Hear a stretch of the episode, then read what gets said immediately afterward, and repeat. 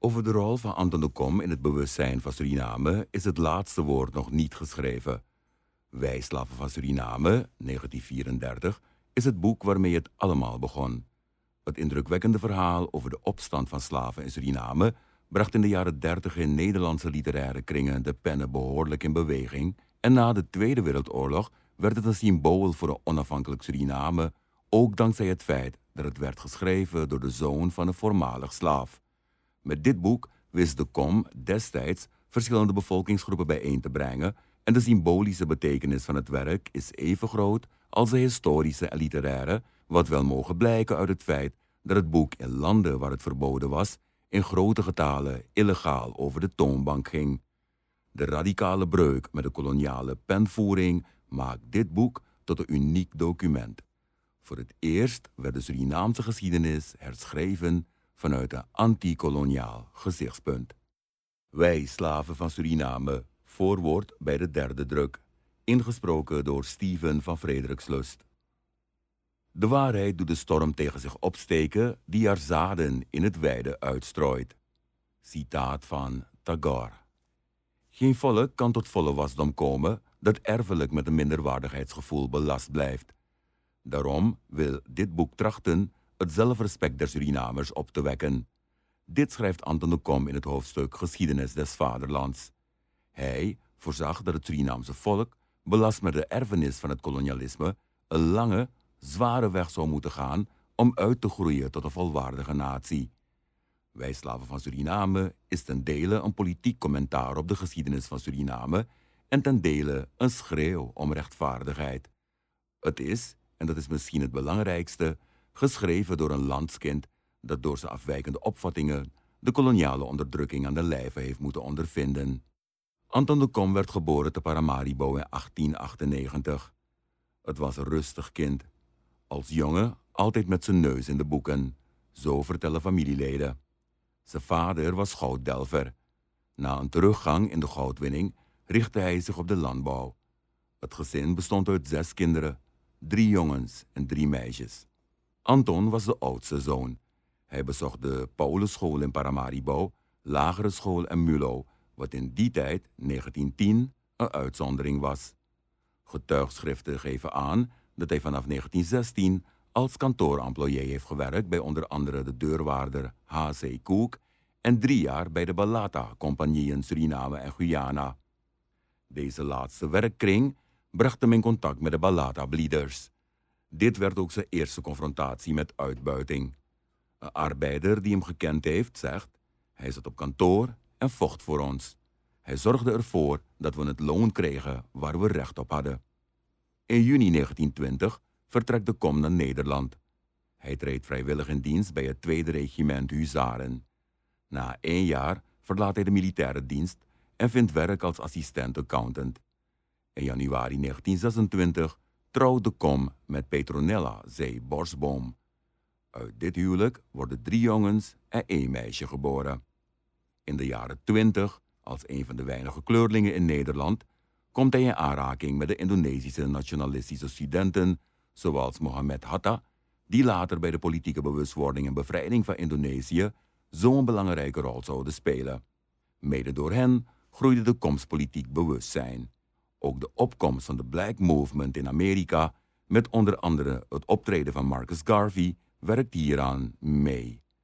Hij komt in contact met Nederlandse linkse schrijvers en ontwikkelt zich tot een goedspreker. Hij houdt lezingen over Suriname, zijn land en tegen het kolonialisme. Een sociaal bewogen man, rustig en bescheiden, maar die fel reageerde op onrecht en uitbuiting, zeggen mensen die hem toen hebben gekend. In december 1932 keert de Kom wegens familieomstandigheden terug naar zijn vaderland. De sociale situatie daar is mensonterend. Er is niets veranderd sinds 1920. Hoge kindersterfte, ondervoeding, werkloosheid, krotten, slechte gezondheidszorg. De Kom besluit een adviesbureau op te richten. Hij luistert naar de klachten van de mensen en spoort ze aan tot solidariteit en organisatie. Dit alles wordt door de koloniale overheid gezien als een bedreiging. Ze grijpt in en arresteert de Kom. Op 7 februari 1933 trekken honderden Kriolen Hindoestanen en Javanen naar de procureur-generaal en eisen de vrijlating van de man die opkomt voor hun rechten. Onverwacht opent de politie het vuur op de menigte. Er vallen 2 doden en verschillende gewonden.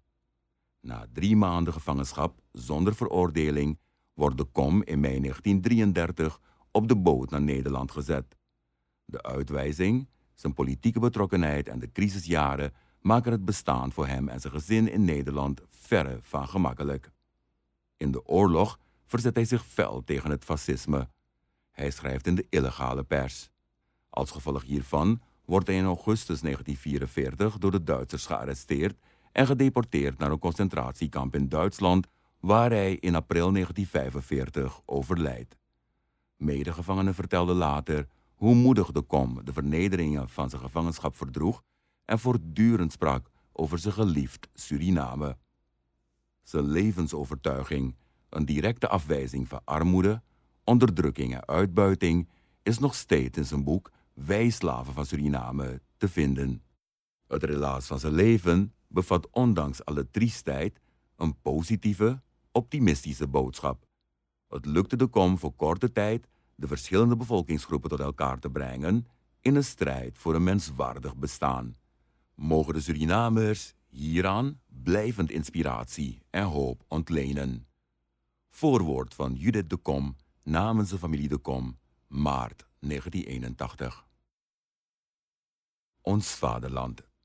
Van 2 tot 6 graden zuiderbreedte, van 54 tot 58 graden westerlengte, tussen het blauw van de Atlantische Oceaan en het ontoegankelijke Tumukumak-gebergte dat de waterscheiding vormt met het Amazonebekken, gevat tussen de brede waterstromen der Corantijn en Marowijnen, die ons van Brits en Frans Guyana scheiden, rijk aan ontzaglijke bossen, waar de groenhart, de barlak, de kankantrie en de kostbare bruinhart groeien, rijk aan brede rivieren, waar reigers, wiswisis, ibissen en flamingo's hun broedplaatsen vinden, rijk aan natuurlijke schatten, aan goud en bauxiet, aan rubber, suiker, banaan en koffie. Arm aan mensen. Armer aan menselijkheid. Sranan, ons vaderland. Suriname, zoals de Hollanders het noemen. Nederlands 12e en rijkste. Nee, Nederlands armste provincie. Tussen de kust en de bergen sluimert onze moeder, Sranan, sedert 1000 en nogmaals 1000 jaren. Niets is veranderd in de dichte bossen van haar onbekende binnenlanden. De oerwouden van het hoogland schijnen verstard in een eeuwenlang zwijgen, pas tegen de nacht ontwaakt, als de verborgen muziek, het gonzende geruis van duizenden insecten. Romantischer, maar tevens woester, is het landschap in de savannen en langs de rivieren. Slingering van lianen, die als draperieën neerhangen van de bomen, versperren de weg, wilde orchideeën bloeien. Hier leveren schichtige patjiras, kapuzijnaapjes balanceren op de takken, papegaaien laten hun schrille kreten horen, de jaguar loert, een gordeldier speurt met zijn spitse tong naar mieren. Onberoerd en onontgonnen wachten zij er duizenden jaren de donkere bossen van moeder Sranan. Zonderlinge dieren wonen hier, wier namen in het westen nauwelijks bekend zijn. Boommiereneters, boomstekelvarkens, de Vireos, de Tanagra's, de Tigrimang en de Blauda's. Pepervreters zitten op de hoge toppen der palmen en zwermen dagvlinders, de schitterend blauwe Morfo's, de gele en oranjekleurige Kalidria's verheffen zich tot vaak onder de kruinen der bomen. Mensen?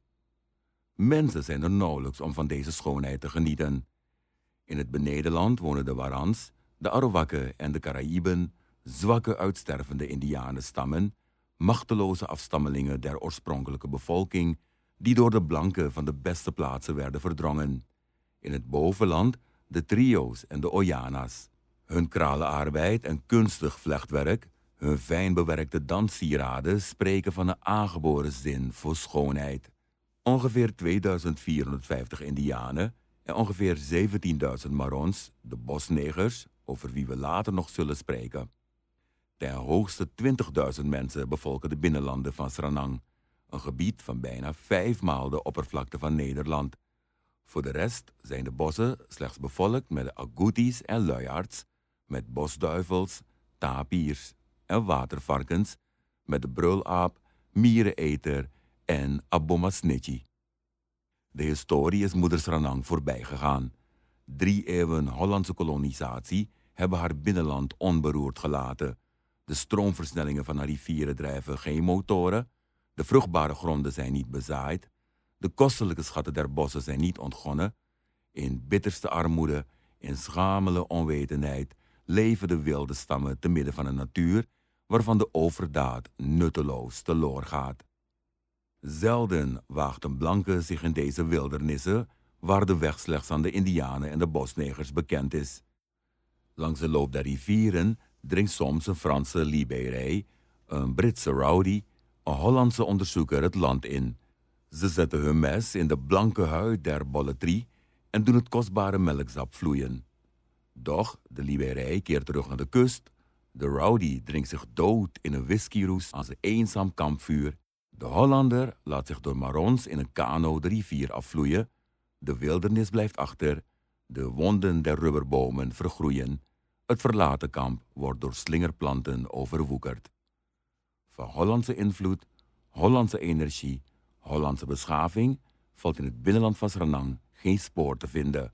En geen weg, geen brug, geen huis staat Hollandse historie geschreven. De blanken hebben slechts angst gekend voor de wildernis, waarin de ontvluchte slaven hun toevlucht zochten. Alleen een armzalig, verwaarloosd spoorlijntje dat nergens heen voert en nooit voltooid werd, getuigt van een korte, waanzinnige gouddroom. De wijde vlakten der savannen, de bossen en de hoge granietbergen van moeder Sranang slapen sinds 100 eeuwen. Voor hen werd nog geen historie geschreven.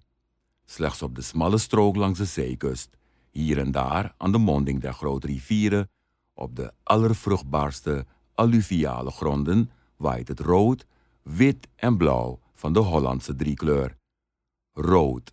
Kijk moeder, zegt verwonderd het kleine blanke jongetje uit het prachtige boek Omdat ik zwart ben van Madeleine Pax.